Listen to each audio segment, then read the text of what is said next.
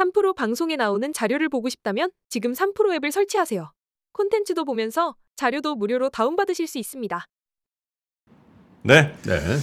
그러면 아, 뉴스 통해서 네. 한번 또 정리를 해보도록 하겠습니다. 3프로 TV 권순우 취재팀장 어서 오십시오. 예, 안녕하세요. 삼프로 TV 권선우 취재팀장입니다. 네, 어서 오십시오. 네, 반갑습니다. 네. 아, 오늘 전명호 소장님 나오신다 그러니까 저는 사실 뭐 다른 증시에도 관심 많지만 요즘엔 홍콩 H 지수 좀 반등 좀 했으면 좋겠어요. 아, 여기도 이제 계속 환매되죠. 지금 거의 한 15만 명 정도가 여기를 바라보고 있는데 네. 오늘 그 매일경제에서 쓴 뉴스를 보니까 지수가 홍콩 H 지수가 6,500 정도만 되면은 음. 한40% 정도는 손실 구간에서 해제가 된대요. 어. 근데 물론 아직 5,700밖에 안 되니까 좀 그게 거기까지 올라갈 수 있을까 싶기는 한데 그래도 이 부분이라도 좀 해소가 되면서 좀 뭐 제도 개선은 당연히 해야 되겠지만 좀 피해자를 좀 줄일 수 있는 그런 일들도 좀 있어야 되지 않을까 싶습니다. 네. 그 뉴욕 증시 관련한 얘기 잠깐 전해드리면 그 뉴욕 증시는 요즘에 특별한 이벤트가 별로 없는 것 같아요.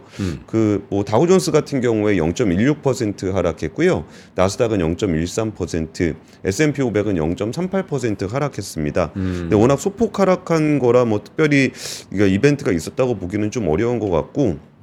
뭐 많이 오른 종목들 조금씩 조금씩 빠지는 정도로 보면 될 것 같습니다. 이제 PC 가격 지수 이제 발표 좀 앞두고 있는데 약간 눈치를 보고 있는 정도긴 하지만 우리가 인플레이션이 빨리 잡힐 거라는 기대감은 좀 사라진 상황이잖아요. 그리고 네. 금리도 그렇게 빨리 안 내릴 것 같고 그러다 보니까 이제 매크로 변수보다는 개별 회사들의 이슈라든지 아니면은 AI 관련한 이야기들을 주로 하고 있는 것 같습니다. 그래서 바로 국내로 넘어오겠습니다. 네, 국내 증시에서 말씀드리고 싶은 거는 value up 프로그램 관련한 얘기를 좀 드리고 싶은데요. 뭐 내용은 어제 상세하게 많이들 했으니까 뭐 좀 각 각측의 반응이 좀 어떤가 해서 언론의 헤드라인을 보면서 네. 야 value up을 바라보는 시각들이 좀 많이 달랐구나. 라는 부분들을 조금 전해드리고 싶습니다. 먼저 그 제가 헤드라인과 소제목을 조금 뽑아봤어요. 매일경제, 한국경제, 머니투데이의 소제목을 뽑아봤는데 일단은 좀 그 매일경제가 어 제목을 제일 세게 뽑은 것 같아요. 뭐 갈길먼 value up, 맥빠진 증시, 뭐 기업 동참 이끌어내기 역부족, 코스닥 강등 등 채찍도 필요, K 디스카운트 해소에 역부족, 배당 강제 규정 없고 세 혜택도 빠져. 뭐 기업에 맡긴 증시 value 굉장히 부정적인 톤으로 나와 있고요. 한국경제신문을 보면은 여기는 조금 더 다른 논조인데 상장사 value up 방안 연 1회 자율공시 이제 dry한 그 제목이 있죠. 네. 그리고 PBR 집착 말고 중장기 지표 봐야. 예, 뭐 이것도 맞는 얘기긴 하지만 value 프로그램에 대한 평가보다는 야 너무 이렇게 다른 부분에 집중하기보다는 좀 fundamental한 부분을 보자 뭐 이런 얘기고요.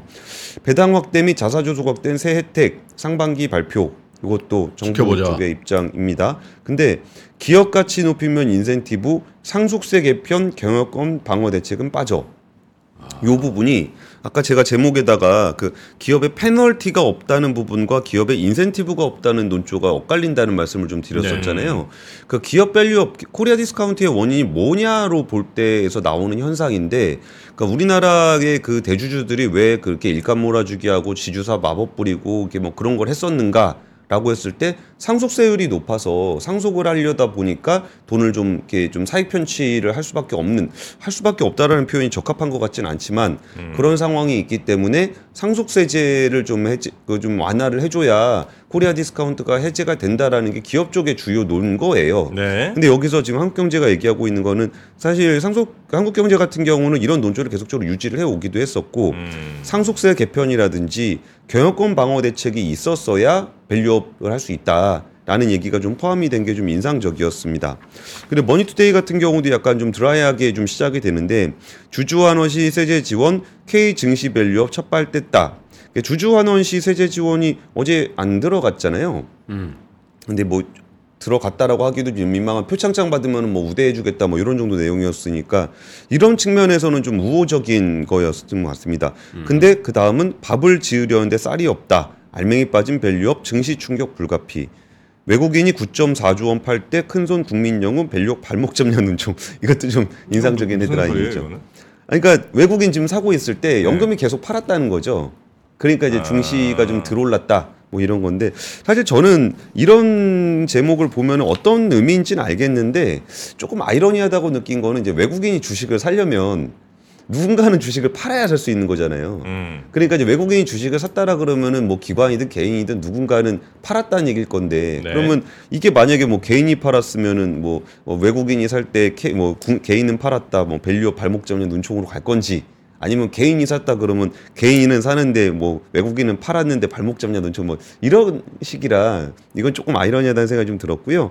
value up 인센티브 일본보다 훨씬 더 많아 페널티 없는 이유는 이런 제목도 좀 있었습니다.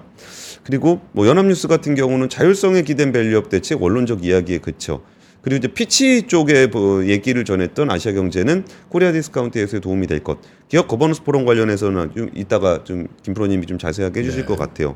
그러니까 대체적인 의견은 인센티브나 페널티가 명확하지 않다라는 부분에 대한 실망이 좀 컸었던 것 같고요. 네. 관점에 따라서 뭐 배당에 대한 분리과세, 그러니까 투자자 입장에서의 세제 혜택이 왜 없냐라는 관점, 음. 그리고 뭐 자사주 소각이라든지 배당을 많이 했을 때 주는 그 인센티브나 그 페널티가 왜 없냐 기업의 관점 요런 부분들이 아 각자 생각하고 있는 게 조금씩은 달랐구나 그러니까 투자자 입장에서는 투자자한테 더 많은 혜택을 주는 게 기업 value up이 된다라는 인식이 좀 있는 거고 그 기업들 입장에서는 기업에다가 인센티브를 줘야 이게 좀 된- 된다 뭐 이런 식의 인식들이 언론 어떤 제목을 통해서 좀 확인할 수 있었던 것 같아요. 네. 근데 그러면서 좀 제가 이제 흥미로운 뉴스 하나를 보게 된 게 이제 머니투데이 뉴스였는데 IR value-up 몰라요? 만년 저평가 페인트 업계 변할까?라는 제목의 보도였어요.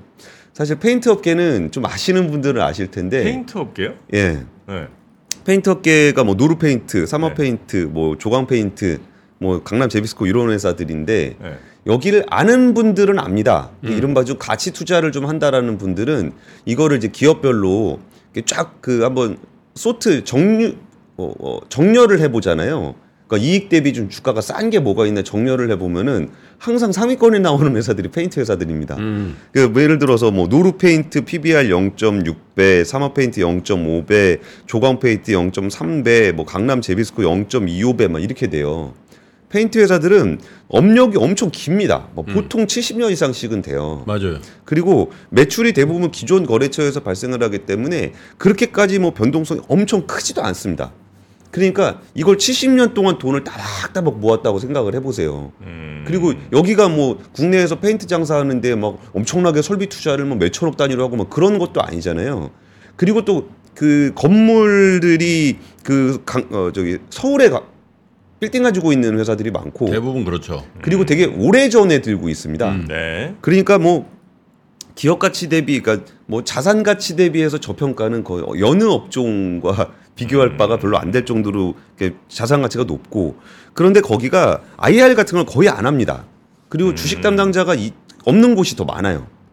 그러니까 뭐뭐 우리 우리한테 그냥 우리한테 별로 관심 갖지 말라 이런 심리가 굉장히 강한 업종이거든요. 그래서 이런 업종이라는 부분들을 머니투데이가 이제 지적을 하면서 이러다 보니까 증권사들도 리포트를 안 내고 투자자들도 주목받지 못하는 악순환이 좀 이어지고 있다. 그리고 뭐 여기서 상장 기업들인데 실적 발표를 한 다음에 기업 설명회는 안 연다 또. 그러니까 네. 이런 부분들에 대한 이야기가 좀 많이 나와줘야 된다라는 거예요. 그러니까 잘하는 기업에 대한 standard 모범 사례들도 많이 보여주면서 이런 데가 왜 관심이 못 받냐면 일단 투자자들도 관심이 없고 언론도 관심이 없고 그러니까 그냥 저평가된 상태로 남아 있게 되거든요. 그러니까 근데 정작 그 회사들도 너무 우리한테 관심 주지 마세요 하는 거 아니에요? 아니 뭐 그냥 쌍방이죠. 그러니까 네. 우리한테 너무 관심 가지고 우리 뭐 뭐 저평가 고평가 별로 관심 없는데 우리 알아서 그냥 우리 네. 돈 벌고 그냥 할 네, 거니까. 그런 거 아니에요? 뭐 그런 거죠. 그러니까 네. 그런 부분들에 대해서도 그러면 아유 쟤네는 어쩔 수 없으니까 그냥 그냥 버릴 거냐. 그러니까 시장에서 없는 업종 저거는 뭐 상장회사 아니야라고 생각할 것인가. 근데 그 회사에서도 그 어, 저평가를 보고서 기업 value가 개선될 수 있을 거라고 기대하고 들어가는 투자자들이 꽤 많아요. 하지만 많이들 지쳐서 나가 떨어지는 경우들이 많은데 이런 얘기들이 좀 많아져야 된다라는 거고 여기서 머니투데이에서 뭐 이 그 기자님이 굉장히 좀 이쪽에 그 관심이 많은 기자님인 것 같은데 그러다 보니까 얼마 전에 노루페인트 상한가 갔었거든요. 음. 그 2차 전지 그 배터리 제조용 접착제 개발 소식 전해지면서 상한가 갔어요. 음. 그리고 이제 파우치 필러 어, 파우치 어 2차 전지 하면은 그 각형 뭐 네네네. 그 pouch형 뭐 이런 거 있잖아요. 뭐 원통형 이런 거 음. 있을 때 강남 제비스코가 이제 2차 전지 pouch형 플라스틱 폴리에스터 접착제 개발에 생산 중이라 그래가지고 또 관심을 갖기도 했었거든요. 강남 제비스코? 예, 예. 거기가 제비표 페인트예요? 제비표 예, 예, 맞아요. 예. 맞습니다. 아. 제비표 아, 노루표랑 제비표가 예전에 쌍벽이죠. 그죠 그죠. 그리고 이제 그 동물 안 쓰는 데는 이제 삼화라고 삼화, 페인트. 아 네. 삼화 페인트. 삼화 페인트, 조광 페인트 네, 뭐 조광 이런 페인트. 데들. 근데 또 로고들 보면은 뺑기라고 하죠. 뺑기. 그러니까 로고 보시면 워낙 오래된 회사들이라 다 보면 압니다 다. 그 네. 주, 주- 근데 어디 상장사였어 하는 경우들이 좀 많긴 하죠. 네. 그래서 이런 부분들도 좀 이게 전반적으로 좀 조명을 좀 받았으면 좋겠다. 좀 너무 미흡한 데들에 대해서는 좀 정말 알려서 name and shame 좀 망신 주기도 필요하고 잘하는 곳에 대해서는 우리가 또 이제 상장 기업들 잘하는 거에 대해서는 좀 인색한 측면이 있거든요. 근데 아니, 얘기하면 그냥, 그냥 그 상장 폐지 촉진 뭐 이런 제도도 좀 만들었으면 좋겠어요. 그냥 아, 상장 잘할 수 굳이 있게. 상장을 아니 상장 폐지 음. 굳이 상장을 그러니까, 그러니까 뭐 폐지. 회장님들이 어디 가서 모임 가서 아유 그냥 상장회사라며요 이런 거 말고 그런 것 때문에 상장할 필요 없잖아 음. 배당도 안 하고 성장도 안 하고 돈은 그냥 쿵치고 그럼 뭐하러 상장하냐 이거지 그러니까 음. 상장 폐지 촉진 프로그램을 만들어 가지고 그냥 명예롭게 퇴출하도록 음. 어 그렇게 하면 시- 여기 플레이가 적어 적어질 거 아니에요 음, 그러면 자본은 그대로 있고 플레이가 적어지면 주가 올라가는 거 아니에요? 새 회사 들어오기도 더 쉬울 네, 거고. 그렇죠. 뭐 한다고 그렇게 계속 60년 상장 기업입니다. 그게 있냐 이거지. 그렇죠. 그러니까 네. 이런 기업들은 사실 그 그러려면 나머지 주주들의 주식을 또 사야 되잖아요. 그러니까 그 돈 쓰기도 싫다는 거고. 그러니까 네. 물론 페인트 회사들이 그렇다는 건 아닙니다. 그리고 또 이게 워낙 저평가되어 있는 회사들 같은 경우는 그냥 그거 상장 폐지를 하고 싶어 네. 하는 기업들도 있는데 음. 그럴 때 나머지 그 주식 들고 있던 분들한테 좀 잘 안 쳐주는 경우가 되게 많아요. 네. 그러니까 시가가 좀 낮아서 이런 부분들이 좀 계속 그러니까 부작용을 좀 완화를 하면서 음. 김프로님 말씀대로 이건 상장회사 회사로서의 자격이 너무 안 된다 싶으면은 음. 좀 퇴출하기라도 좀 편하게 좀 해줘야 되는 게 아닌가 아니 싶기도 그러니까 하네요. 퇴출을 불명예스럽게 하지 말고 명예롭게 퇴출하라 이거지. 음. 왜냐면 아 뭐 이렇게 자격 미달이라서 퇴출시킨다 이렇게 하지 말고 가만 따져 보세요. 아, 회장님도 상장사 상장사를 유지하는데 힘드시잖아요. 괜히 뭐 챙피 준다고 그러고 그러지 마시고 예. 그냥 어느부터 어느 시점부터 어느 시점까지는 딱 명퇴 직장에서도 명퇴 있잖아요. 명예롭게 상장 퇴, 퇴 음. 그렇게 해서 그냥 아이 아니 뭐 이제 캐- 코스피 졸업식 뭐 이런 걸 이제 아 그러니까 아 10년에 한 번씩 상장 심사 실질 심사를 하든가 그러면 음. 내가 보니까 이거는 굳이 상장 안 하셔도 아. 되겠는데 정 회장님 아니 그러니까 상장 폐지라는 건 굉장히 불명예스럽고 사고치고 뭐 자격 안 되고 이런 사람들이잖아요. 네. 아 그리고 명예퇴직은 뭐 자격 안 돼서 명예퇴직합니까? 음. 그렇잖아요. 그러니까 그냥 잘 따져서 꼭 상장할 이유가 없어 보이는 회사들한테는 조금 자극을 줘서 그냥 편하게 그냥 하시라고. 음. 어, 가족들끼리 이렇게 하시고 음. 그게 안 나요? 아니면 유지비를 좀 많이 받을까요? 코스피나 코스닥이나 좀 상장 유지하는데 돈을 좀 많이 받으면 그러면 또 주주 주주한테 줄게 글로 가니까 아, 네, 그 자, 또 자기 돈 아니어가지고 대주주는 어때? 상장 명예퇴진. 예, 졸업식 정도로 하면 제일 좋을 것 어. 같습니다. 네. 근데 그- 그, 거를 저런 얘기 있었어요. 그 네. 어, dress code가 있는 파티에 갔는데 입구 들어갈 때는 dress code 맞춰가지고 정장을 입고 들어가서 어, 그 파티장 안에서 빤스만 입고 있으면 어떻게 해야 되는가? 예. 드러내야지 뭐 어떻게 해. 근데 그게 우리나라는 진입 규제는 굉장히 강한데 유지 규제는 좀 약한 측면은 분명히 있어요. 네. 이거는 사실 제가 조금 좀 전에 썼던 표현은 그 금융회사 관련한 거였거든요. 음. 처음에 진입할 때는 굉장히 엄격한 잣대를 들이대는데 막상 진입하고 나면은 거기에 대해서는 좀 느슨한 잣대를 들이대는 측면이 있다라 그래서 김프로님 말씀하신 부분도 좀 다른 전문가들하고 좀 저는 전 해보겠습니다. 농담이 아니라 왜냐면 상장을 한 시점의 니드와 음. 상장이 된 상태에서 한참 지난 다음에 그 대주주나 어? 이런 분들의 니즈가 달라질 수가 있거든. 그렇겠죠. 근데 네. 왜냐하면 사회적인 인식도 그렇고 상장 폐지에 대한 절차도 되게 많이 비용이 많이 들고 그죠? 거기다가 사회적으로 어 이거 퇴출돼 있네 이런 걸 그냥 좀 완화시켜줘 가지고 그냥 명예롭게 자진해서 나는 그냥 상장 폐지하고 그냥 음. 그냥 사기업으로 있을게요. 괜찮지 뭐. 음. 예, 그 대신 그 과정에서 소액 주주의 피해는 없애야 되겠지. 음, 예, 이제 한- 일부러 상장 폐지 하려는 기업들도 있거든. 있어요. 예. 음. 근데 그럴 때 소액 주주의 권, 권익도 다 갖고 가는 그런 것 때문에 이제 막 운동하는 데들도 맞아요. 있어요. 네. 그런 것만 철저히 관리해서 음. 그냥 명예롭게 퇴진하시라. 알겠습니다. 첫 다음 번째 뭐 밸류업 얘기는 또 할 거니까. 네. 어, 두 번째 뉴스는요. 환갑 넘은 자영업자가 200만 명을 돌파했다. 제가 제목은 노장년만 일하는 사회 연합뉴스가 통계 분석을 한 건데 지난해 60세 이상의 자영업자 수가 200만 명을 처음으로 넘어섰다고 합니다. 200만 명이면 3명 중에 1명이 환갑을 넘었다는 건데요. 전반적인 인구 고령화가 있는 게 있고 은퇴 후에 생계형 창업이 많기 때문이라고 해요.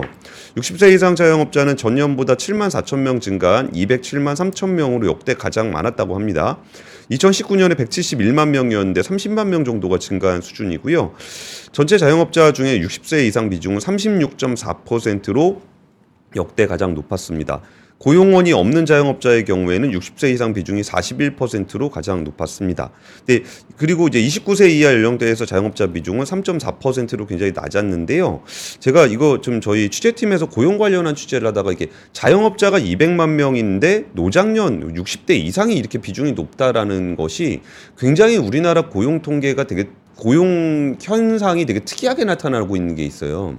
우리가 그 미국 시장의 고용 통계를 볼때 고용 지표 보면서 아 고용이 잘 된다 그러면 경기가 과열되는구나. 고용이 안 되면은 좀 이렇게 아 경기가 좀 안 좋구나. 그러니까 금리를 올려야 되겠다, 내려야 되겠다 이런 얘기 하잖아요. 우리나라의 현재 고용 통계는 역대 최고 수준입니다. 고용 현재 통계가 예. 그만큼 좋아요. 우리나라 숫자가? 경제가 너무너무너무 좋다라는 거죠. 고용으로 보면. 예. 근데 미국의 고용이 왜 이렇게 높은가에 대해서는 굉장히 많은 전문가들이 분석을 하잖아요. 예. 뭐 이게 뭐 그 외국인들이 빠져가지고 거기에 뭐 새로 들어가야 되는 뭐 사람이 없어서 뭐 서비스직에 대한 인건비가 올라가고 뭐 이런 얘기들 많이 했었잖아요. 경제학자들까지 나서 고용에 대해서 분석을 했었는데 우리나라 고용에 대해서는 별로 그런 분석이 좀 별로 없는 데다가 실업률도 역대 최저 수준입니다. 음. 그러면은 우리나라 고용에서는 무슨 일이 벌어지고 있는 거지? 그래가지고 제가 지금 고용 통계 관련한 취재를 조금 하고 있었는데 이게 작년 말 기준으로 한번 보시면은 이게 고용률입니다. 32만 7천 명이에요 취업자 수가. 근데 60세 이상이 36만 6천 명입니다. 어. 60세 미만은 마이너스 3만 9천 명이에요. 음. 아, 그 60세 이상 취업자가 크게 늘고 60세 미만 취업자는 오히려 감소. 감소. 문제다 저거. 그리고 하나 더 한번 볼까요? 남자 여자 보면은 남 32만 7천 명 중에 여성이 30만 4천 명이고 남성은 2만 4천 명입니다. 음? 여성이 크게 늘은 거예요? 30만 명, 32만 명 중에 30만 명이 여성입니다. 예를 들면 저런 거 있잖아요. 우리가 저 어디 길에 길에 그 공영주차장에 주차할 때 있잖아요. 갓길에 왜 이렇게 그 네. 라인에 주차하면 그 계산하러 오시는 분 남성분 보셨어요? 계시죠. 거의 못 봤는데 난. 아, 뭐 여성분들도 그거 많이 왜 이렇게 계시죠. 카드 단말기 갖고 오시는 분 있잖아요. 네네네네네네네. 네. 거의 거의 여성분이신 것 같은데. 음. 네. 그러면 이거를 묶어서 한번 같이 보시면 네. 60세 미만 남성 중에 40세 미만 남성은 8만 1천 명이 줄었고요. 음. 60세 이상 여성분이 이렇게 많이 늘었습니다. 20만 명이 늘었어요. 음. 그러면 결국 우리나라 고용에서 취업자 수 증가는 사실상 60세 이상 여성이 다 하고 있는 거고 우리가 이른바 바라보고 있는 청년 일자리라고 할 수 있는 40세 미만의 남성 혹은 여성도 오히려 마이너스를 기록하고 있다는 거예요. 나이든 남성들은 별로 쓸모가 없다는 얘기인가? 아, 나이든 남성들도 젊은 남성 여성보다는 많이 취업자 취업을 하십니다. 근데 이게 통계가 왜 이렇게 나오는지를 업종별로 분석을 해보면은 네. 그 사회복지 서비스업 여성 그 고령 여성들이 주로 가는 쪽에서 늘어나는 게 있고 청년들이 가는 쪽이라든지 좀 중장년 남성들이 주로 가는 뭐 건설이라든지 제조업이라든지 이런 쪽은 또 취업자 수가 그렇게 많이 늘어나고 있지는 않아요. 네. 그러니까 제가 무슨 얘기를 드리고 싶은 거냐면은 취업자 수가 늘어나게 되면 이거는 청년들이 뭐 이렇게 가기 싫고 뭐 그래서 그런 게 아니라 60세 이상 여성분들은 직업을 선택하실 때 진입 장벽이 생각 상대적으로 낮습니다. 음흠. 그리고 그분들은 고용의 유연성이 좀 좋아요. 이렇게 일을 할 때 하고 안 할 때 안 하거든요. 근데 청년들은 청년들이 가고자 하는 일자리들은 한 번 고용이 되면은 꽤 영, 좀 오래 가야 되는 일자리들이 필요한 건데 우리나라가 지금 만들어내고 있는 일자리 수준이 우리나라의 눈높이에 안 맞고 있다는 거예요. 음. 그러니까 우리나라 산업적으로 굉장히 저부가 가치 산업 쪽에서 일자리가 그냥 만들어지는 측면이 있을 뿐이지 실제로 청년들이 가고 싶고 우리나라 경제를 앞으로 미래지향적으로 끌고 가는 분야에 대해서는 고용이 잘 안 이루어지고 있다라는 겁니다. 근데 이 통계가 그럼 자영업자들에서 거의 한 3분의 1이 그 200만 명을 돌파하는 분들이 60세 이상이라는 것도 자영업이라는 게 진짜 뭐 자기가 뭐 새로운 스타트업을 한다 그럴 때 자영업이라고 표현 안 하잖아요. 네. 그러면은 그런 쪽에서의 고령 일자리들만 늘어나고 있다라는 게 우리 사회가 가지고 있는 문제인데 거기서 고용률 통계가 보여주고 있지, 그러니까 고용률의 최종 숫자가 보여주고 있지 않은 부분들이 바로 이런 부분이라는 부분을 좀 말씀드리고 싶었습니다. 음흠. 근데 집에 이런 거죠. 집에 이제 한 9시쯤 됐어. 그럼 엄마가 먼저 나가셔. 네. 아이, 나 갔다 올게. 응? 아, 목소리 또 이렇게 슬프게 가요. 여보, 잘 여보, 갔다 오시면 아들아, 나 먼저 갈게. 그리고 이제 일하러 나가시고. 나 먼저 갈게. 응? 아, 열- 아, 열- 말이 너무 슬프잖아요. 10시 반쯤 이제 아버지가 슬슬 옷 입고 예. 계속 자. 애한테. 갔다 올게. 예. 이런 상황이지. 예. 애는 집에서 저 어? 게임하고. 웹툰 보고. 어. 네. 근데 논다라고 보시면 안 됩니다. 그 친구들이. 그러니까 그 논, 뭐, 그러니까 구조적인 문제, 그러니까 얘 어린 애들이 뭐 힘든 일을 안 해서 그래 그런 게 아니고 그런 일자리들을 많이 만들도록 지원을 해야 되는데 음. 뭐또 자세한 얘기는 좀 시, 시간 관계상 나중에 앞권으로 따로 만들겠습니다. 우리 같은 회사 많아져야 돼요. 음, 회사들이 우리 우리가 보니까 한 내가 통계 보니까 우리 회사의 70%가 20대, 20대. 음, 음, 20대 진짜 많죠. 그죠? 젊긴 네. 젊죠 저희 회사들. 거의 다 거의 20대, 네. 30대 초. 아휴, 회사들 하여튼 많이 생겨야 네. 아, 또 직원 그 채용도 많이 좀 늘어날 텐데 뭐 우리나라에서 이렇게 막 음. 회사를 하고 싶은 나라인지는 잘 모르겠습니다. 음. 자, 그러면 세 번째 뉴스 가볼까요? 이번 주 뉴스는 좀 짧게 가겠습니다. 쿠팡하고 CJ하고 싸움 붙어가지고 음. 햇반 납품 안 아, 하게 된 네, 거 네, 네, 기억나시죠? 예. 근데 CJ가 이것도 약간 그 약 올리는 자료인 것 같아요.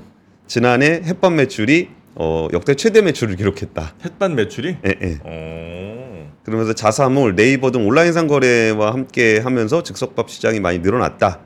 그래가지고 뭐 이런 얘기입니다. 그리고 왜 늘어났냐를 봤더니 요새 햇반 되게 다양하게 나오는 거 아시죠? 뭐 곤약이라든지 음. 뭐 소, 솔, 솔, 솥반 뭐 이런 것들도 나오고 네. 이런 것들이 좀 나오면서 좀 많이 늘었다라는 건데 그러면서 뭐 컬리 향으로도 좀 많이 늘었고 자사로도 많이 늘었고 해외 수출도 좀 많이 하고 있다 요런 얘기입니다. 근데 제가 이거를 뉴스를 뽑아왔던 거는 아 거봐 CJ하고 쿠팡하고 싸워서 뭐 CJ가 이긴 것 같아 뭐 이 얘기 드리려는 거 보- 거라기보다는 음. 좀 이렇게 경쟁을 한다라는 건 참 좋은 것 같아요 음. 소비자 입장에서는 네. 사실 쿠팡이 좀 플랫폼을 다 잡고 있긴 했지만 플랫폼과 플랫폼 간 경쟁뿐만이 아니라 플랫폼과 제조사와의 경쟁도 있거든요. 그러니까 제조사 쪽에서도 이제 경쟁을 하다 보니까 다른 네. 플랫폼에서 물건을 더 팔기 위해서 프로모션들을 많이 하게 되는 거고 또 하나는 지금 그 이- 이 커머스 시장에서 약간은 좀 밀린 듯이 보였던 G마켓이 몽골 시장에 진출한다라는 또 얘기가 있어요. 음. 그러니까 물론 이게 적극적으로 혼자 나가서 거기서 플랫폼을 다 뚫어보겠다라는 것보다는 쇼피라는 저 몽골의 커머스와 손잡고 나가보겠다라는 건데 네. 그러면 이거 꼭 국내만 볼 것이 아니라 또 해외 시장으로 넓히게 되면은 또 국내 제조사들이 해외로 나갈 수 있는 그런 여, 이 여지도 좀 주게 되거든요. 사진 하나 준비했는데요. 이게 어딜까요? 여기 몽골 울란바토르죠. 와, 울란바타라고 해주세요. 바로 아시네요. 아, 현지 발음은 울란바타예요. 울란바타. 네. 거의 한국이랑 비슷한 분위기인데 네. 지금 정프로님 말씀대로 몽란바토르입니다. 네. 여기서 그 지금 몽골 라면 시장 1위가 농심입니다. 아, 저 아파트는 그 저건 이편한 세상인데. 아, 저 부영 아니에요? 그러니까 저 부- 오렌지 컬러 저 부영 옆에 같은데. 옆에 사람 비둘기 비둘기. 아, 참 인꼬였나요, 그게? 워낙, 워낙. 워낙 워낙. 워낙. 그러니까 이런 것들이 뭐 경쟁의 범위가 제조사와 플랫폼, 플랫폼 사이에서도 국내 시장뿐만 아니라 해외에 지금 CU가 한 몽골 시장의 점유율 한 70% 정도 되고요. 편의점 기준으로 음. GS25가 한 20, 한, 20, 한 30% 가까이 돼요. 둘이 음. 합치면 거의 100% 가까이 되는데 그러다 보니까 라면 시장 1위가 농심으로 50%에 육박하고 2위는 팔도입니다. 음. 그리고 어린이 음료, 몽골 어린이 음료 1위는 뽀로로 음료수입니다. 팔도 뽀로로 음료수. 아, 그래요? 예. 그 팔도에서 뽀로로 나와요? 예, 예. 야 팔도 그 상장 안 했잖아. 예, 예. 그렇게 하란 말이에요. 그러면 어, 그러니까 이런 부분들이 유통회사들이 국내 경쟁을 넘어서 해외 경쟁으로 나가게 되면은 네. 또 거기에 따라서 국내 물건들이 또 해외에 유통될 수도 있고 해서 음. 이런 부분들에 대한 경쟁이 좀 계속적으로 이루어졌으면 좋겠다라는 측면에서 좀 관련해서. 준비했습니다. 아, 이 신도시 느낌 난다고 동탄 바토르 아니냐고. 아이고 참. 동탄 또 미시 그 큰납니다. 아이고 또 동탄 미 씨 또 꽂히셨네. 그렇게 한 지역이나 뭐 이런 걸 좀 아유 몽고라는 표현 하지 말아주세요. 네? 몽골. 몽골. 예. 아, 아 몽고. 옛날에는 몽고라고 하는 그 몽고 사람 되게 싫어해. 아 예. 예전에 우리 몽고로 배웠었는데. 맞아 어렸을 때. 예. 몽골. 예, 이제 몽골이죠, 몽골. 네, 몽골. 예. 하여튼 우리나라 CU도 대단하니 원래 저 패밀리마트였다가 그죠? 음. 이제 CU로 완전 바꾸고 그래 또 이제 CU로 저 몽골까지 가서 패밀리마트가 원래 일본 브랜드잖아. 그쵸, 그쵸. 이게 예. 이제 그 없애버린 거지. 음. 잘 하고 있습니다. 보광이죠 보광. 보광. 음. 아유 뉴스 너무 오래 했네요. 네 네, 그러면 제가 짧게 하면 돼요. 네. 자 그럼 어차피 뭐 짧게 짧게 갑니다. 네. 네.